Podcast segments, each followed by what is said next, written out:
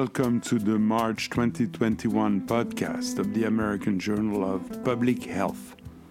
History has always occupied an important place in the journal, and of course, the COVID 19 pandemic motivated history editor Ted Brown to assemble a set of articles by public health historians to compare COVID 19 with pandemics of the past. In this podcast, we show how the tables were turned over the course of a century and left the USA, China, and Spain in very different relations to each other. Just about a century ago, Spain had been stigmatized for the so called Spanish flu, even though the influenza pandemic most likely began in the United States. In 1911, there was an outbreak of respiratory plague in China. The then imperial regime did not have the means to control it, and it could have threatened to become a pandemic if it didn't kill almost all of those it infected. In contrast, today, Spain has conducted the most extensive and informative seroprevalence survey in the world. China has efficiently controlled the progression of COVID 19 and suffered a relatively small number of deaths given the size of its population, and many criticize the USA for the failed response to the pandemic on many levels. Today, I will be meeting with Dr. Ted Brown and Dr. Miguel Hernan in a panel session, and separately with Dr. Ruth Rogaski to explore these historical turnarounds. Ted? Uh, I'm Ted Brown. I'm a professor emeritus of history and public health sciences at the University of Rochester. I've been an associate editor for history at the Journal for 23 years. Did that with Liz Fee, and now I'm flying solo. Miguel. My name is Miguel Hernan, and I am a professor of epidemiology at the Harvard T.H. Chan School of Public Health. Ruth Rogaski.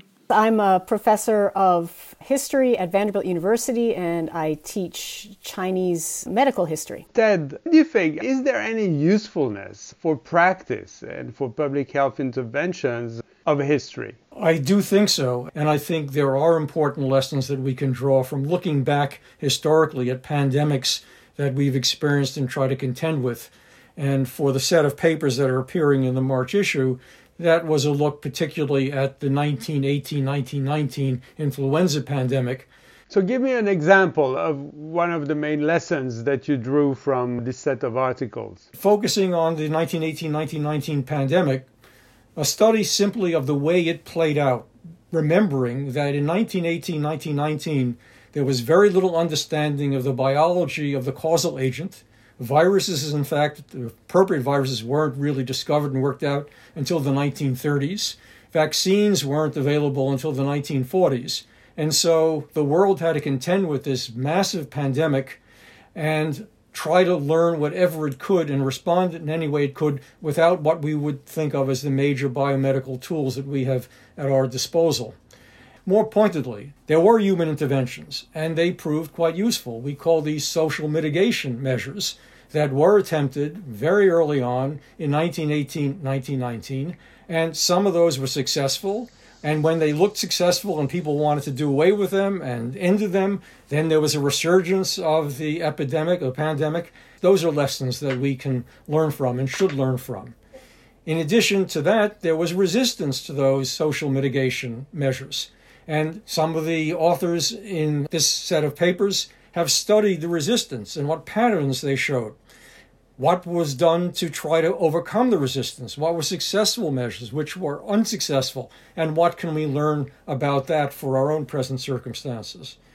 There was a very complex epidemiology of the pandemic in 1918 1919. One of the papers is a very close study of what happened in Michigan during that period, with a very interesting finding that in 1920 there was what they called an echo wave Maybe we will have the same sort of thing. If we deal with COVID 19 successfully, there might yet be an echo wave in 2022 that we have to be aware of, and we can learn a lesson to prepare for that. And of course, there are very important socioeconomic lessons. close study of what happened in 1918 1919 makes it very clear that social class and race was very significant in determining case fatality rate. No matter what the incidence, case fatality rate varied by race and social class. Not much was done about it in 1918 1919. We have information now that would help us make compensatory interventions in order to avoid some of the worst consequences. Ruth, as a historian, you see a practical usage of history when we deal with the pandemic such as COVID 19?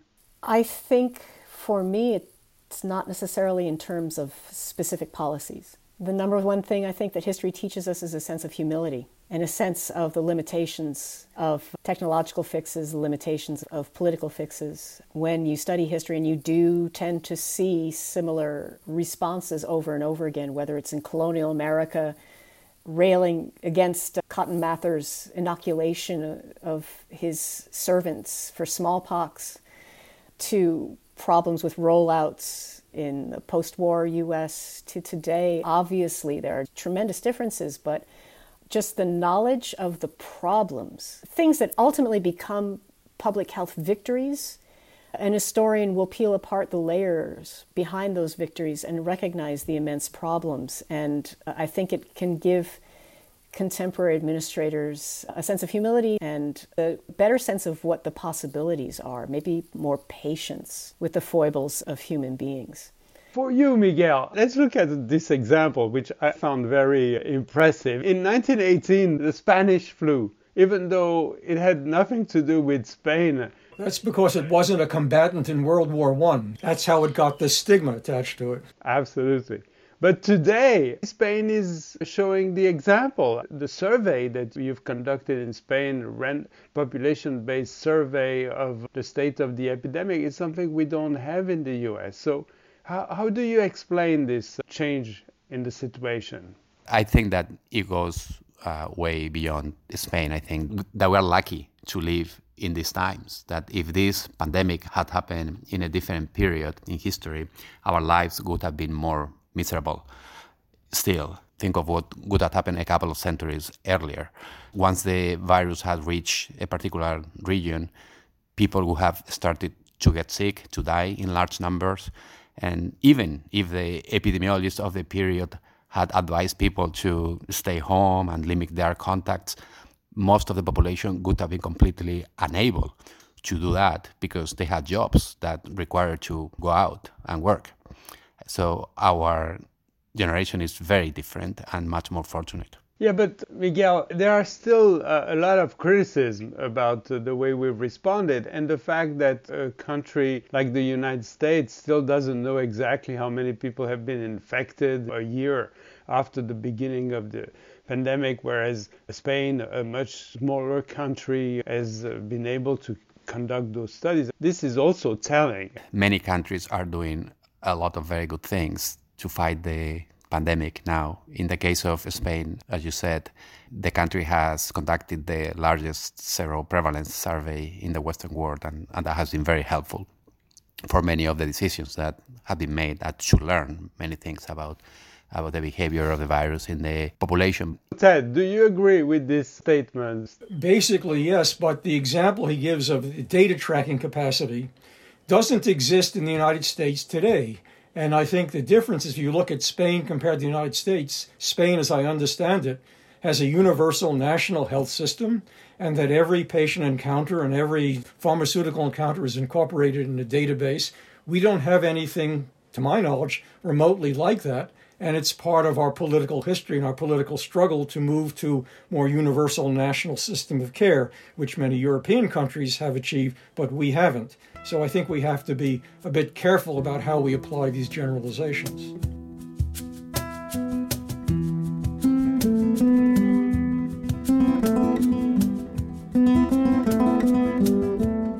Ruth Rogaski, who has also a paper in this issue, mentioned the case of, of China in 1911 when they had an outbreak of respiratory plague and the world qualified it as uh, the sick man of the Far East.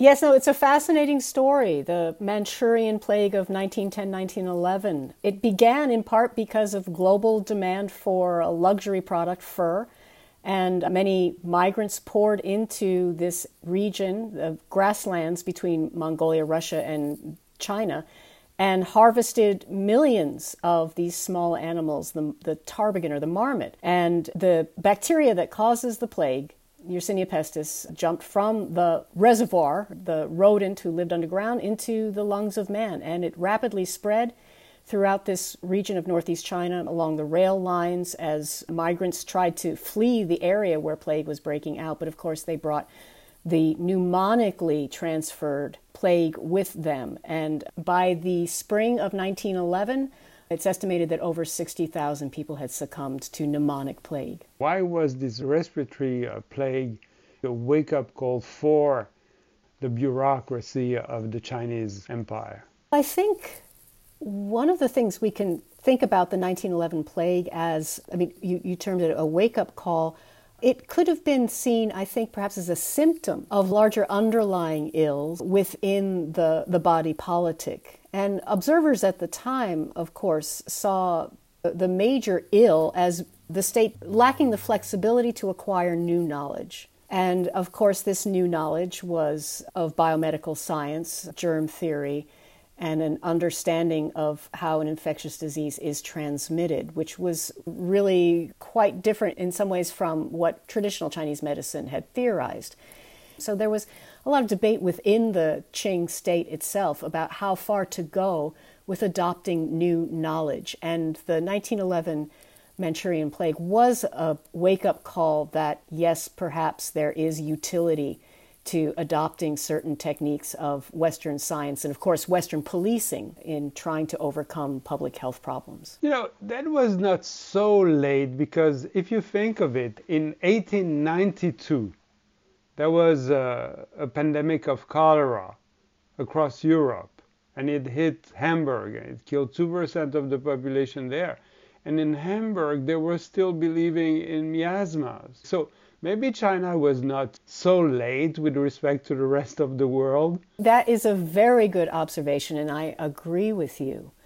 I think the situation in Manchuria was particularly tricky, however, because one East Asian power in the region, uh, Imperial Japan, had quickly adopted certain perspectives on public health and germ theory and made it a concrete part of their government administration. And so the Qing government was particularly concerned about the Empire of Japan using the epidemic and epidemic control as a means of increasing their political power over that territory. But then you say the nationalist revolution, Sun Yat sen, and then the communist revolution of 1949, Mao Zedong those were the revolutions that brought greatest reform of the Chinese healthcare system.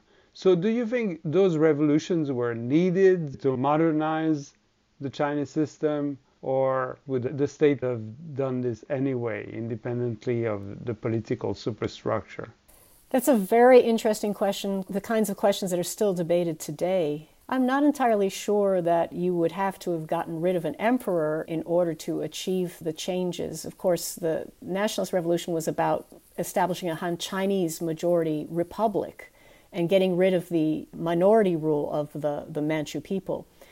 But in terms of the desire to expand state capacity, expand state power, expand the ability of the state to reach down into the populace and really transform the lives of individuals in the ways that elites saw as being the best scientific way.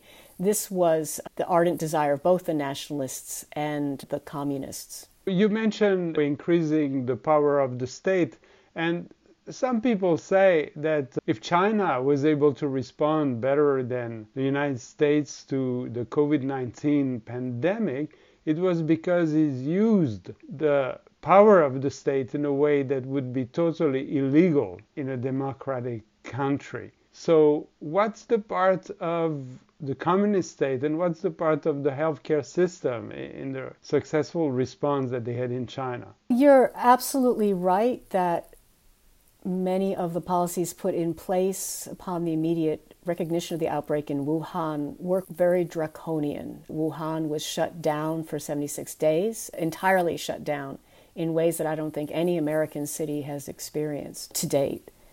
I think if we're trying to think through how this works in China, the number one thing we have to recognize is that dissent is not particularly well tolerated. And of course, today there's a rapid kind of cottage industry in the central government of recasting the narrative. There was a lot of disgruntlement in places like Wuhan over what was being done to the city.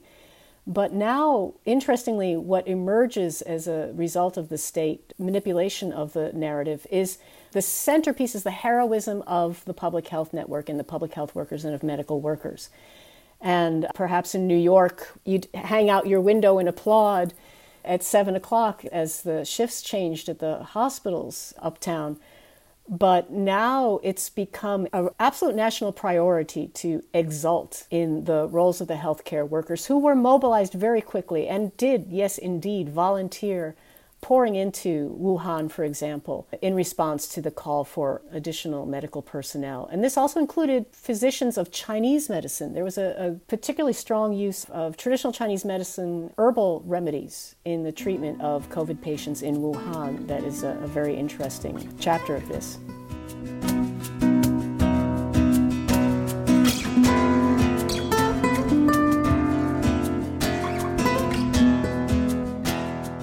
Miguel, what's your impression about the differential response between China and Western countries? Well, China had a response in many respects could not have been done in Western countries. If you think about the early periods of the epidemic, the type of measures that were taken there would not have been accepted by most Western countries. They wouldn't have been legal. After that, China has succeeded by closing the country essentially and having a very strict set of measures for the tracking of cases and contacts and isolation and things like that. But their early success in shutting down an entire city and other parts of the country with methods that were verging on the illegal in most Western countries is I don't think that their experience is easily transportable to the US or many other countries.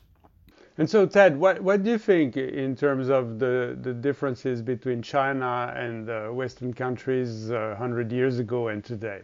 Well, I think Ruth pointed out in her paper was that China went through some major developments, a movement of nationalism and then communism, which led to the kinds of governmental forms and, and powers that has just been referred to that give China that ability that it doesn't exist in European countries or the United States. But the important thing is that China went through massive transformations that allowed it to catch up scientifically and in terms of public health authority. The United States is in a very sorry situation, or at least was under the Trump administration. Hopefully, we will have better times under the Biden administration. We'll get back to where we should be with appropriate agencies like the CDC and appropriate capacities to respond. But we still have a very long way to go in this country to get to something like a European universal and national system. We really do need to think in more drastic terms about system transformation, and that may require some very difficult political moments in the United States history, which for the last century we have resisted and have not moved to a universal system, though efforts began at the turn of the 20th century, and we still haven't gotten there. So, am I understand you correctly? You're saying we need a revolution like there has been in China in order to change our healthcare system? Well, we need a revolution in healthcare. Whether it requires a political revolution is another question. I'd like to believe we can. Do I really believe we can? I'm not so sure. If we follow Bernie Sanders' uh, dictates, then we could have a political revolution, but created by democratic means and by a legislative process. Looking back in history and developing some skepticism on that basis, it's been very, very difficult to make major reform and even such important transformations. Miguel, I'd like to close this podcast with you because I think what you and your colleagues did in Spain is history. And uh, just tell us what you did and how it felt to be able to marshal all the communication and, and the scientific tools of our era to conduct such a, a great survey. Thank you for saying that that's history. The seroprevalence study in Spain was possible, like Ted said, because the country has universal health care and because there is a very strong health system that right now is shared between the regions, between the states and the federal government. And it was really by the coordinated work of regions and federal government and the equivalent of a National Institute of Health in Spain that this could happen. I have to say also that this is one of the few examples that you can find in Spain or in other countries where this type of work that requires so many different institutions working together has succeeded. What typically happens both in Spain and in the United States and in other countries with the federal system is that this doesn't work. And in fact, you can see that in other aspects of the response to the pandemic, both in Spain and the US, where there hasn't been enough coordination. But I'd like to say something, if I may, in response to what Ted just said, because I, of course, I fully agree that we need a transformation of the, of the healthcare system. But I think we cannot have this conversation without talking about the social component of the pandemic. And not only we need the transformation of the healthcare system, but we also need a transformation of how governments react to the pandemic. There are many Western countries in which governments have effectively shut down some sectors of the economy and they have given their citizens direct economic compensation or some financial support. And, and that's a huge difference between now and 1918, too. That governments are much better equipped to help people. That hasn't happened in all countries, but those who have done it essentially they were betting that a vaccine was going to come at some point so they could sustain this level of debt for a few months or a year. But this is what has avoided countries like Spain and other countries in Europe to go into a deep social crisis at this moment. Yeah, but you also got the participation of the population. I think the participation to the survey was pretty good. So, how did you get this type of trust by the population that uh, we don't seem to be able to get in many places? The response to the survey among those who were contacted was about 75% or so, which is pretty good for a population survey. I like to say that the Spanish people were very engaged and wanted to participate and be part of this, and that's probably true. It's also true that the survey was done during a lockdown, so it's also easier to find people at their homes. With an appropriate campaign, a lot of people wanted to be part of this. And we cannot forget also that a lot of people at that time really wanted to know whether they had been infected or not. So the survey was in effect was offering a service because they were going to learn whether they and their families have been infected.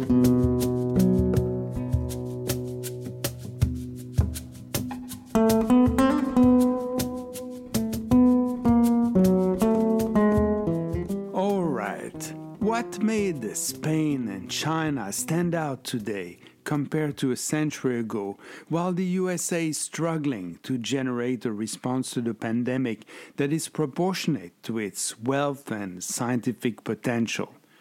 Spain, after difficult times of civil war and dictatorship, emerged as a modern Western democracy with a universal healthcare system that allowed it to coordinate a large and informative sero survey. China also went through difficult years of wars and revolution and also built a universal healthcare system, but in a form of society which is compatible with authoritarian interventions in public health, and therefore cannot be used as a model. In contrast, the response to COVID 19 in the USA has been plagued, if I may say, by a healthcare system which is not accessible to everyone.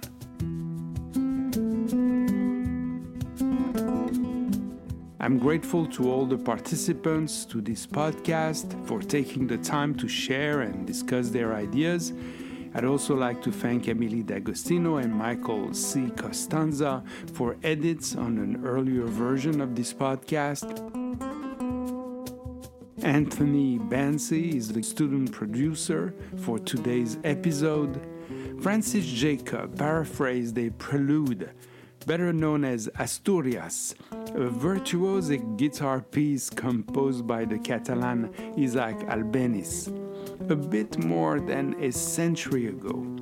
Francis plays the guitar. The papers discussed in this podcast are available on the first look page of the journal. For more podcasts, including podcasts in Chinese, visit us at www.ajph.org or subscribe to this podcast on your usual app. A full transcript of the podcast is available on our website for persons with hearing disabilities. This is Alfredo Morabia at AJPH. That's it. Thanks for listening.